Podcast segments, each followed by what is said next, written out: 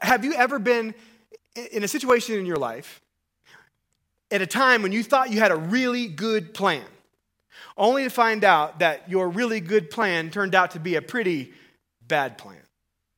I think we could all probably think back to some situations where we thought we went into something with a good plan, only to see it backfire later.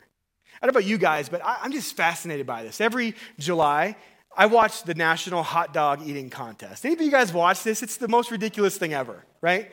But there's this guy, Joey Chestnut, and he's famous for eating hot dogs. I mean, talk about being famous for something. He's famous for eating hot dogs. So every, around every 4th of July, they have this hot dog eating contest, and uh, we've got a picture to show you here. Joey Chestnut and, and, and a group of people stand up there, and they eat as many hot dogs as they can in 10 minutes. Do you know what the record, what the record of number of hot dogs eaten is? 76 hot dogs in 10 minutes.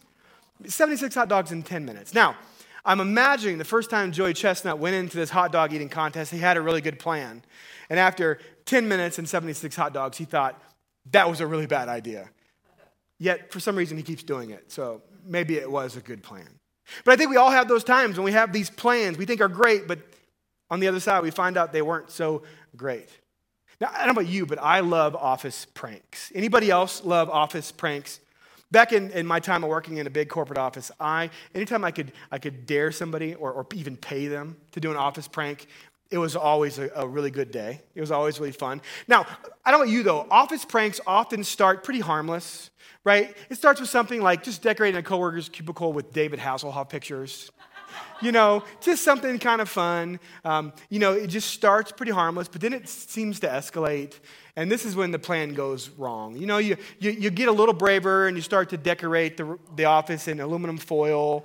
You know, it takes a little more time, but you know your plan went wrong when you get the saran wrap out and you head to the bathroom. That's when things go way off the rails. And what started as a good plan turned out to be uh, probably written up, maybe you know some even some harsh words from your boss. I mean, it tended to turn out pretty bad. Now we can joke about office pranks, but I think we've all been in situations in life where we think we've got a great plan. We, we think we have all the details. We think we know what's best, and we find ourselves in a place where it backfires. And we realize that our plan wasn't very good to start with you know, I think it comes down to the reality that making decisions in life is hard. And so, how do we become better at making decisions? Because I think we've all been in a place, whether it was work, it was a relationship, you said, I, I think there's something better for me out there. And so, maybe you're in a job that you really liked and you said, you know, what I really want is to do this. And I think I have the skills to do it. So, I'm going to take that risk on myself and I'm going to jump out and do it, only to find out that it didn't work out and you should have stayed where you were before. I think people have done this with relationship, and you maybe are, are, are dating somebody that you think uh, it seems to be a really good fit, but but but you just there, there's something unrealistic that you have a desire for, so you end that relationship to try to find a new one, only to find out that you made a mistake. I think we can all look back in life and realize that we have thought we had a good plan, only for it to turn out bad. And so I guess one of the questions we have to learn to ask is how do we become better at making decisions? And, and to, to get down below the surface, why do we struggle at making decisions? And I think one of the reasons that we are not great decision makers comes back to one of our greatest weaknesses and our greatest faults. And that is not your irrational fear of balloons or your love of gas station sushi. It's the belief that we know what is best for our life, that we think that we can do things better, and that we can chart the course to where our life needs to go. And you guys know what I'm talking about. I'm talking about the P word pride. You know, Benjamin Franklin once said this about pride. He said, There is perhaps no one of our natural passions so hard to subdue as pride. Beat it down, stifle it, mortify it as much as one pleases. It is still alive. Even if I could conceive that I had completely overcome it, I should probably be proud of my humility. And how true is that? Oh man, I'm the most humble person you've ever met. I'm just so proud of it. Pride is something that impacts us all. It hits all, it hits all of us. It's what uh, the, the, reformer Martin Luther called uh, the, the fact that we're all curved inward. And no matter what situation we're in life, when it comes to decision making, we often have pride cloud the way we see ourselves. See, pride is dangerous because pride clouds our judgment. Pride is dangerous because pride gives us uh, an overconfidence in, in who we are, an overconfidence in ourselves, and it also causes us to overstate our ability. And I think you can probably all look back at a time in your life when pride caused you to do something you now regret. Or it caused you to think too highly of yourself in a situation and you were humbled. And I, for me, I feel like this is a cycle that has gone over and over and again. And it all starts back when I was playing middle school baseball. So uh, let me just tell you a quick story. It's middle school baseball, and I was on a select team, and I was feeling pretty good about myself. And I had a really good spring. I was hitting well, I was fielding well, and the first lineup came out to start the season. And I was hitting leadoff and player center field, playing center field. And I was ready to go ahead and get my own trophy. I was feeling really good about myself. But then I hit a slump. And for any of you baseball players, you know the slump is the dagger into the soul. But I was so overconfident in my skills that I didn't go to the cages and I didn't work on it. I just figured it would work its way out. And by the end of the year, I'm batting ninth and I'm playing left out. And I was destroyed because of it. I feel like that cycle, I don't know about you, but I feel like that cycle of overconfidence and humility, being humbled by life, has just been a cycle in my life over and over again. Pride is dangerous, and you've probably experienced it too. But one of the really most dangerous things I think that pride does is pride causes us to miss what God is doing and what God is calling us to do. Because pride causes me to think that my way is better than God's way. And when I think my way is better than God's way, then my way gets in the way. And this is what we're going to see today as we get into the book of Genesis. Pride causes us to think that our way is better than God's way. And every time it leads us to a place where we see consequences, but not just consequences for me, consequences for you. So turn with me, Genesis chapter 11. If you've been with us the past couple of months, we're camped out in the book of Genesis, and we're seeing that God is revealing to us how we got to where we are. And so we've been walking through uh, Genesis 1 through now chapter 11, and we see that God created everything and he, and he calls it good. And God gives Adam and Eve a home in the garden. And then we see in Genesis 3 something bad happens. We have the fall. We see everything changes because sin enters the world and it escalates quickly. We have the first murder, we have polygamy, we have all these things. And we get to Genesis chapter 6, with Darren, which Darren taught, did a great job of teaching about the flood last week. And we see that God sees there's only one family left in the world that seeks Him. There's only one righteous person left in the world, as the Bible tells us, and that's Noah and Noah's family. Everybody else has gone so far off the rails, they've missed it, they've lost it. And so God decides He has to do something that He never wanted to do, and He has to hit reset and we see the flood. And so last week we had this really dark time in, in, in, in, human history. We have the flood, but then on the other side of the flood, now we have Noah and Noah's family. And God tells Noah the same thing he told Adam and Eve. He said, Go and have babies and move all over the world. Be fruitful and multiply because the mission I give you is the same mission I gave them, and that's to go and manage and, and, and lead, be my image bearers all over this beautiful world I've made. And so now we have Noah's, uh, we, we, in chapter 9 and chapter 10, we have the list of Noah's grandkids. And we see Noah's grandkids now have this opportunity to set things right. But then we come to Genesis chapter 11. And we see that Noah's grandkids, rather than looking back and saying, hey, our grandparents messed this up, let's do it right, they fall into the same trap of thinking that they know what's better than God and letting pride overwhelm who they are and their abilities and their estimation of how good they are. And it leads them to do something that changes humanity. And you and I feel the aftershock of it still today. So let's look here in Genesis chapter 11. You know, one of the motifs we see throughout the first 11 chapters of the book of Genesis is that God is trying to explain to us why we are where we are so uh, you're going to notice that when we get to chapter 12 next week, we start to see God call Abram, Abraham, that, that there's a shift in God's approach to the rest of the book of Genesis. But the first 11 chapters, what God is doing is He's telling us why things are the way they are. So you guys have questions. We all have these big questions like, why are we here? How did we get here? Why is this world such a mess? That's what Genesis 1 through 11 is answering. And so if you've ever wondered, why are there so many languages in the world? There's 7,000 of them, by the way, 7,000 different languages. You ever wondered, why is there so many languages? And why do people look differently? Why do people uh, have different cultures? Well, Genesis chapter 11 and the story of the Tower of Babel, it tells us. But I want to be careful. See, a lot of times people look at Genesis 11 and they look at it as uh, an allegory for the moral of the story, or they look at Genesis 11 as a fairy tale. It's this cute bedtime story we tell our kids when they ask, well, How come so and so in class doesn't speak English? Or how come when we went on that trip or we saw that YouTube video, these people spoke a different language? But I want you to see that Genesis 11 is not a fairy tale. Genesis 11, these first 11 chapters of the book of the Bible, these are, are real, messy stories where God is peeling back and saying, Look, things are the way they are because of these reasons. And we're going to see today that in Genesis chapter 11, it's one of the most pivotal, pivotal stories in the Bible, right after the flood, of how man continues to let pride guide rather than God. So let's look here and let's see what God has to teach us here as we uh, unpack this story of the Tower of Babel. Genesis chapter 11, starting in verse 1.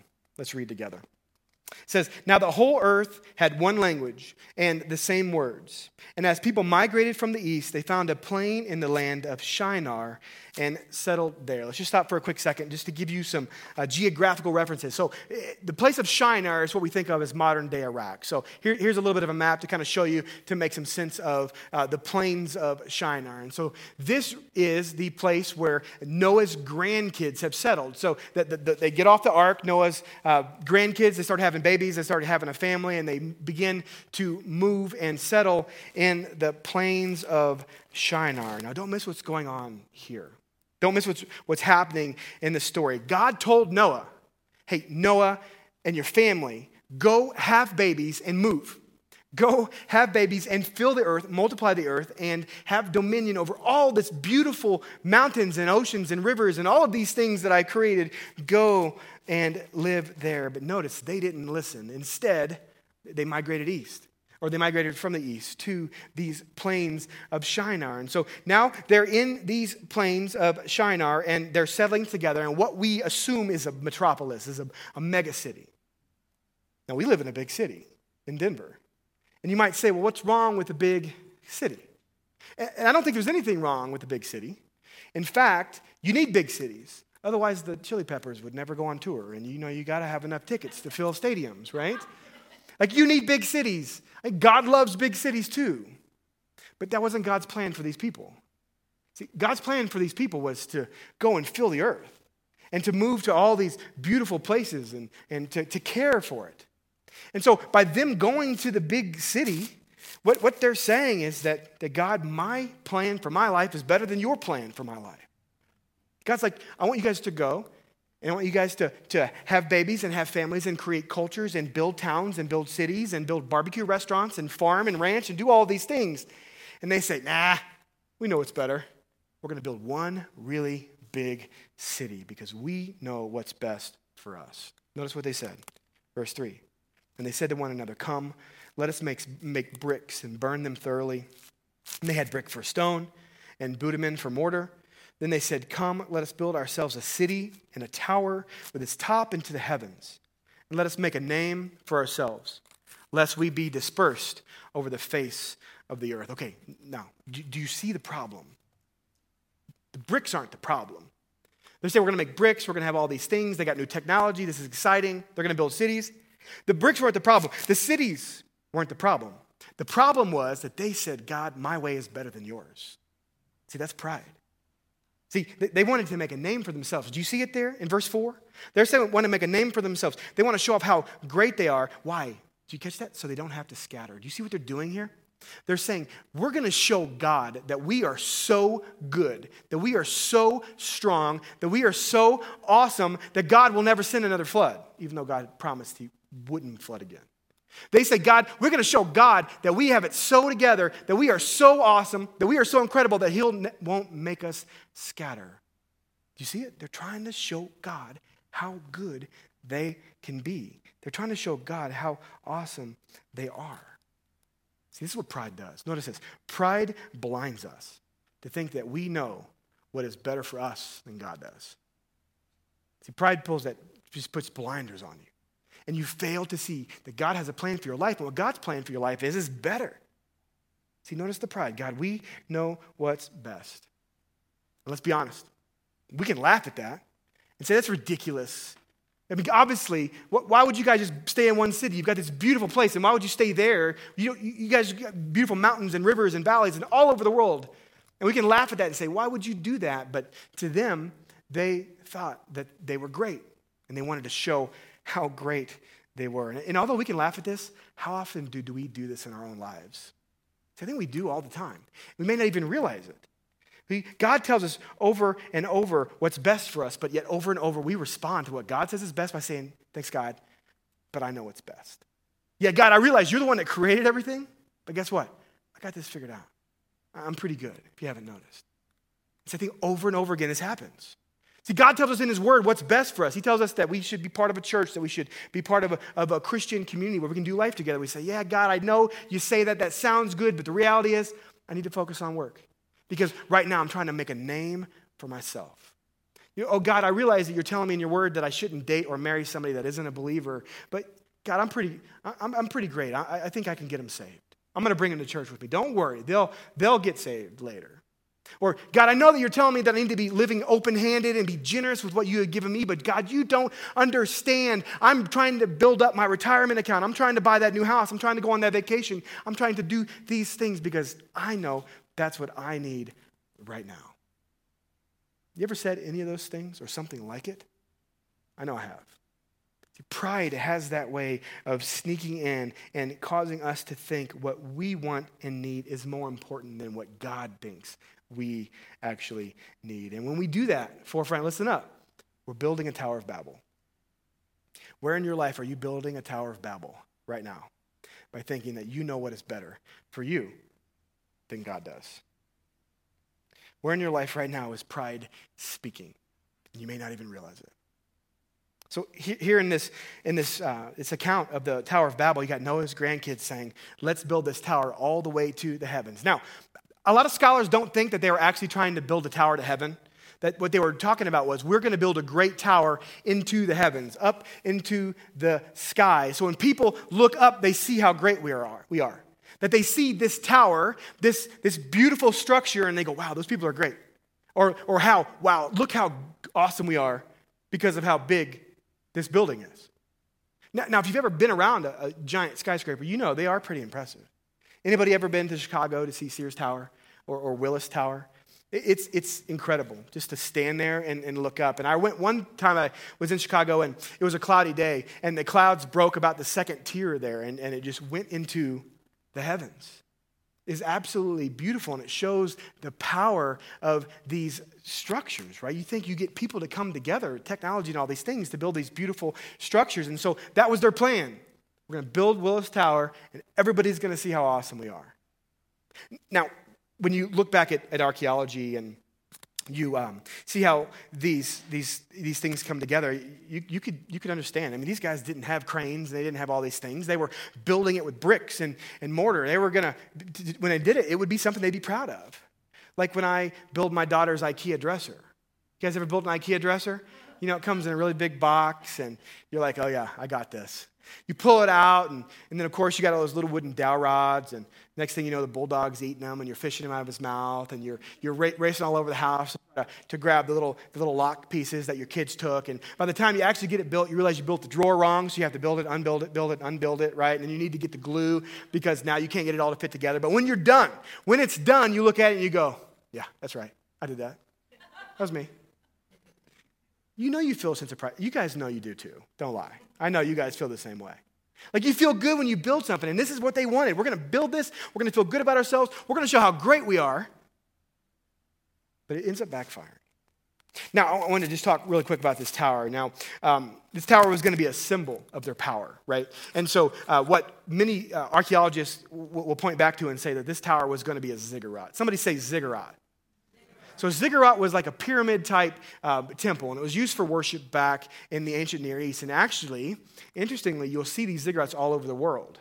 which fits in with what we see in our story today. And so these ziggurats were a pyramid like structure. We got a picture to show you. This is the picture of the ziggurat in Chichen Itza, Mexico. If you guys have been there in the Yucatan in Mexico, this is where the Mayans would worship their Mayan gods. And so you'll see it's a pyramid like structure with a flat top. And at the top is where they would offer sacrifices to their pagan gods. And they would invite their gods down. And so uh, we see these all throughout, um, throughout the world. Well, uh, many scholars think that they were building this ziggurat. And we don't know if there was any pagan god worship or anything like that at this point with Noah's grandkids, but what we know is they wanted to build this tower to show off how great they were. And, and um, what we have found is archaeologists think they have actually found the Tower of Babel. Here's a picture of it. This is in Eridu, Iraq. Eridu, Iraq. And so they think that this actually was the ziggurat that they were building. It's been added onto and things over the years that they're actually building in the Tower of Babel. It's really interesting. You can look it up online and, and find out more info on it. But they wanted to make a name for themselves. So in Genesis 11, they say, We have this plan and we think it's going to be great. But like any great plan that is opposite of what God's plan is, it's always going to fail. Just like we said a few weeks ago, when you go against the grain of the universe, you're going to get splinters. And we're going to see that the people here in Genesis chapter 11 get splinters. Look at verse 5. It says this And the Lord came down to see the city and the tower which the children of man had built. Okay, now this is kind of satire. Anybody love the Onion? Anybody read The Onion? Or maybe The Babylon Bee? Right? So, yeah, The Babylon Bee is so good. So, this is satire. God is omniscient. God doesn't have to go look at this tower. He knows what's going on, but he wants to go down there so they can see. He can let them see how cool they are, right? So it's like there, there's an article in The Onion that came out this week. It was great, talking about Lent. Notice what the article says. It says Historians trace Catholic practice of eating fish on Fridays back to third century long, Long John Silver's promotion right? Or how about this one I love? This is the Babylon Bee. This one really is good. Lego introduces new, sharper bricks that instantly kill you when you step on them. Satire, humor. It's funny. We can laugh about it. I think that's what God is doing here. God has a great sense of humor. And so God didn't need to go down and check out this tower. No. But he wants to, to um, humor them a little bit. I mean, this cattle, they were, this cat, um, this big old mound, this uh, ziggurat they were building, they thought it was amazing. But to Jesus, is a castle made of sand. Castle made of sand. And you know what Jimi Hendrix says about castles made of sand? They fall into the sea eventually, if you like Jimi Hendrix. So, anyways, here in verse 5, we see this really cool thing, but also there's this thought that this is a, uh, a Christophany. In the Bible, you see theophanies and Christophanies, and that's when God comes down to the earth in the Old Testament. And many scholars think this is a Christophany. We see Jesus actually comes down to see this tower, to, to be there, to um, kind of check it out. And then you see this in verse 6. And the Lord said, Behold, they are one people and they have all one language, and this is only the beginning of what they will do, and nothing that they propose to do will now be impossible for them. So, what does that mean? I mean, is God looking at it going, saying, well, now they're too strong, we, we have to do something about it? There's a lot of debate on what this actually is, is saying here.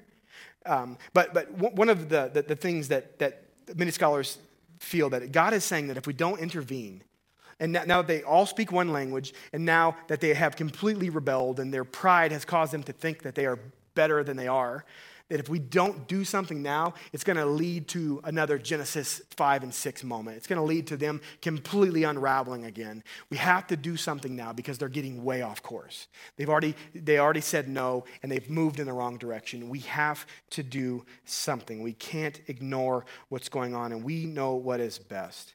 And so God decides he has to move because God knows the power of wicked hearts banded together. And we know that too. Because all we have to do is look around at the atrocities of antebellum slavery or Nazi Germany or many of the things that are going on in the world to see the power of wicked hearts joined together who are prideful and who think they know better than God does.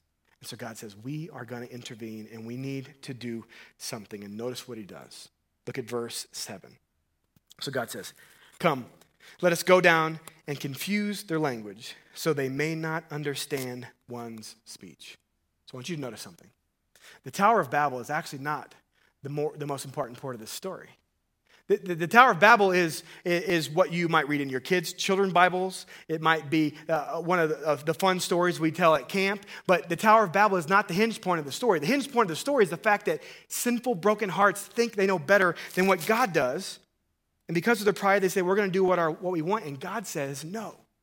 God says, Instead, I'm going to intervene. I'm going to do what needs to be done to get you guys back on the course that you need to be on. Here's the truth God intervenes. And when God intervenes, there's a consequence for their sin. And that consequence for their sin is their language. I want you to notice something. Look back at verse 1. Flip back just up a few verses to verse 1. Notice this. What does God tell us? In verse 1, he says, Now the whole earth had one language and the same words. One language. So, so let's play this out. So God creates Adam and Eve. We see in Genesis chapter uh, 1, he creates mankind. And in chapter 2, he gives Adam the job to name all of the animals, right? So we, we see there that God created Adam and Eve fully uh, uh, intelligent, highly articulate, educated people who had the ability to speak. God creates them with language. Adam and Eve didn't create language, God created language. And there was one language starting in Genesis chapter 1 one language heading to the flood. And now that Noah's grandkids are having babies and having babies and having babies, there's still just one language. What does that mean? See, I think it means that God's initial intention in the garden was to create us with one common language. But we see that the consequence of their sin and rebellion and prideful hearts was that we have now had our languages confused, and now we have over 7,000 of them. You know, it's interesting. This week, do some studies on modern linguistics. Modern uh, linguists have done a lot of studies to determine how do we get language. And so there, there's a lot of theories out there, and we don't have time to talk about them, but an evolutionary theory was that it developed over thousands and thousands and thousands and thousands of years, and it just slowly, it slowly changed. And we do know that the way language does morph, right? We see that slang happens, we see that languages do shift. Just look at Old English. Like things do change, but what modern linguistics are finding is that language is actually hardwired into our brains. They studied over uh, the course of, of multiple languages, and what they found out that there are characteristics within all of those languages that hold to the same. We all have patterns. We all use simile and metaphor. We all have synonyms. And so, what modern linguists are saying is that, that language couldn't have developed by just a series of grunts and noises that came together to create words because language works in whole complex systems. So the aha moment is God created language, language comes from God, and God gave us the intention of one language. And the reason that we have 7,000 of them was because of the rebellion of sinful hearts. It's the consequence of sin that we have so many languages. And that's why when you go on a mission trip, you have trouble communicating. And that's why when you go into a restaurant, a, a, you know, a restaurant with a unique menu that only speaks French, you're going to have trouble knowing what you're going to order. It's, it's beautiful how God uses language, but it's actually the consequence of pride and sin that we have so many languages. But, but what we can see is that language is this beautiful thing that God created. And because of that, we, we can look and see that language has been hardwired in our brains. Some really fun stories, just a side note. Some really funny stories of people who um, maybe get sick or get in an accident and they wake up with foreign accent syndrome. Have you guys heard of this? So, like somebody might get, uh, get sick and they wake, or, or, get in a car accident and, and they're, they're American and they wake up and they speak in a British accent, or they're speaking in a German accent. But there's even stories, and we've got one here in the room today. You should ask Rich Garcia sometime of his story. Rich was in a really um, serious road bike accident. And when he woke up, and Rich may, may knew a little bit of Spanish, a few, uh, a few statements, but Rich woke up in the hospital and had a full conversation in Spanish with a nurse never speaking Spanish before. I think God has hardwired us to know language. Language comes from God. And so we see now the consequence of our sin and rebellion is that our languages have been changed. And this has made things very difficult for us because of that reason. But God knew it's what He needed to do to intervene and to set things back on course. Now, look back here. So God, God is saying we're going to go change their we're going to go change their language so that that we're going to confuse them so we can get things back on course. And notice what He does. Remember, God's call to Adam or to Adam and Eve and to Noah and his grandkids was to go and scatter, have babies, and fill the earth. Notice what happens in verse eight. So the Lord dispersed them from there over the face of the earth, and they left off building the city. Therefore, its name was called Babel, which means confusion. The less less it's called Babel because there the Lord confused the languages of all the earth, and from there the Lord dispersed them over the face of all the earth. So God confuses their languages, and then they scatter. Now, we don't know what this looks like. We can speculate, which we will do heavily on the podcast this week, so feel free to tune in for some great theological speculations on how this happened. But what we do know is God confuses our language. So just imagine us in here in this group, God confuses our language. What do you do? Well, you probably go and try to figure out who speaks the same language you do. And so maybe that's how that worked. They went and tried to figure out who spoke the same language that they did. And then slowly they realized, okay, God, your plan is right. We're going to move on. And they scatter all over the earth. Now, what does that look like? Because that's interesting, right? How did people get to um, North America, South America, all to you know, New Zealand, all these places? And so there's a lot of theories. And we don't have time to talk about them today. Did, did they slowly just move? Did they go, did God just snap his fingers and now they're all over the place? Was this Pangea and they started to move and God moved tectonic plates? We don't know. But what we do know is the reason that we have people all over the world today all goes back to God confusing their language so that they would scatter. But it shows us God's plan. See, God has a plan. And God's plan for the world was beautiful people all over the globe and God's going to accomplish that plan, whether we got on board or not. In this case, they didn't. And God moved them on his own. But here's the truth. And as we, as we wrap up our time and as uh, we'll get ready to invite the band back on stage, here's the truth that I want us to take home from Genesis chapter 11 is that God has a plan for this world, and God has a plan for you and for your life. And God wants you to follow His way to accomplish His plan. But if you don't, if you, if you allow pride to sneak in and cause you to lead and follow your own way, then God's going to accomplish his plan. He just may not use you to do it. God's going to use somebody else because God's always going to accomplish his plan. Take this home. God gives us the free will to make decisions, but God will always move to accomplish his purpose. See, there's a reality forefront that I want us to take home is that God didn't create us to be robots. God created us and He gave us free will. You see that in the garden. God could have swooped down and knocked that apple out of, out of Eve's hand, or not apple, the papaya or pineapple or you know, whatever, whatever it was. He could have swooped in and knocked it out of her hand, but he didn't. He allowed Eve to make that decision. God could have, as soon as the, the flood happened and, and they, Noah's grandkids started having babies, God could have moved them to the edge of the earth, but he didn't. God wants to give us the chance to say yes. God wants to give us the chance to follow him. So he gives us free will. But running right alongside that through what we see in the world and through the pages of Scripture is that God is sovereign.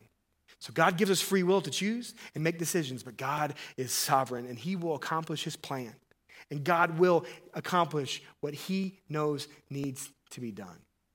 So the question for us is are we going to follow God's way or are we going to follow our own? Because what pride does is pride's like shining a spotlight or flashlight. See, when pride sneaks in, what we do is we take that flashlight and we turn it on ourselves. And pride causes me to think that I know what's best. And I know what's better for me and my life than God does. And pride ends up leading us down a place where we begin to discredit what God wants in our life and we completely miss what God is calling us to do. And the, the reason why goes all the way back to Jeremiah 17, verse 9 where Jeremiah, where, where, where through Jeremiah, God says this God says that the heart is deceitful above all else and desperately sick. Who can understand it?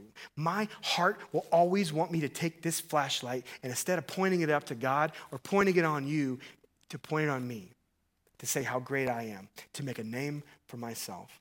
It's because my heart is broken and it's fractured and it's cracked, and I can't fix my heart on my own. The only way we can learn to fight pride and to trust God's plan in our life is to learn to, to, to do that, is to get a new heart. And that's what God came and Jesus came to do for us. I love what Ezekiel 36, 26 says. He says, I will give you a new heart and a new spirit within you. And I will remove the heart of stone from your flesh and give you a heart of flesh. And friends, when Jesus came, when Jesus came, he should have had the spotlight on him because he was the Son of God who created the world. But instead, Jesus came and he turned and pointed that spotlight on us. And he went to the cross and gave his life for us so we can have life. And when we put our faith in Jesus, when we say yes to Jesus, does that mean we won't struggle with pride? No, pride is there. It's a thorn in the flesh we're always going to deal with. But it, it means that we now have a new heart and the power to fight pride by taking that flashlight and taking it off of us and turning it back on God. I want to invite the, the band back on stage, the worship team back on stage as we close. And I want to share a quote with you from Carl Henry. And notice what Carl says. He says that you cannot be arrogant when you stand next to the cross. When we reflect on the cross, we are best able to assess ourselves in light of God's holiness. So, forefront, I want you to ask yourself this week we've all got a flashlight in our hand. What are we pointing it at? Are we pointing that flashlight at ourselves? Or are we pointing it at God? Because the reality is, every day you have the choice of where you're going to point your flashlight. And if you keep pointing it on yourself, you're going to find out that you're miserable, that your decisions are continually leading you the wrong direction, and that you're missing God's plan for your life. But when we make the decision to begin pointing that flashlight on Jesus and on the cross, it's then and only then that we realize that we have the power to fight pride and keep Jesus at the center of our affections and our efforts and keep Jesus great in our lives. So that's my challenge for you this week. And if you want, go home and get a flashlight and carry it around with you to remind you. Or get one of these little fancy doodads you can just put on your keychain. Where are you pointing your flashlight this week? Are you pointing at yourself or are you pointing it to Jesus? So, here, here in the second forefront, as the rest of the band comes back on stage, I, I want to just lead us in a moment of, of prayer. See, I think, I think some of us in this room today might be in a place where we maybe not have realized it, but we've been building Tower of Babels. We've been building Tower of Babels at work. We've been building Tower of Babels at home with our families or in our homes. Our house has become a Tower of Babel. Where has pride caused you to build your tower? And what do we need to lay at the feet of Jesus today? I want to create a moment here, here as we pray to just be honest with God. Let's just sit in the quiet for a second. If you're at home, I invite you to do this with us. In home on, on a snowy day, I invite you just to, to sit back and, and quiet your heart and your mind. And let's ask God to stir us and to point us to where we've allowed pride to get in the way, to think that our way is better than God's way. And then let's take that and let's lay that at Jesus' feet. And let's ask Him to, to take it away and ask Him to help us to turn our flashlights to Him.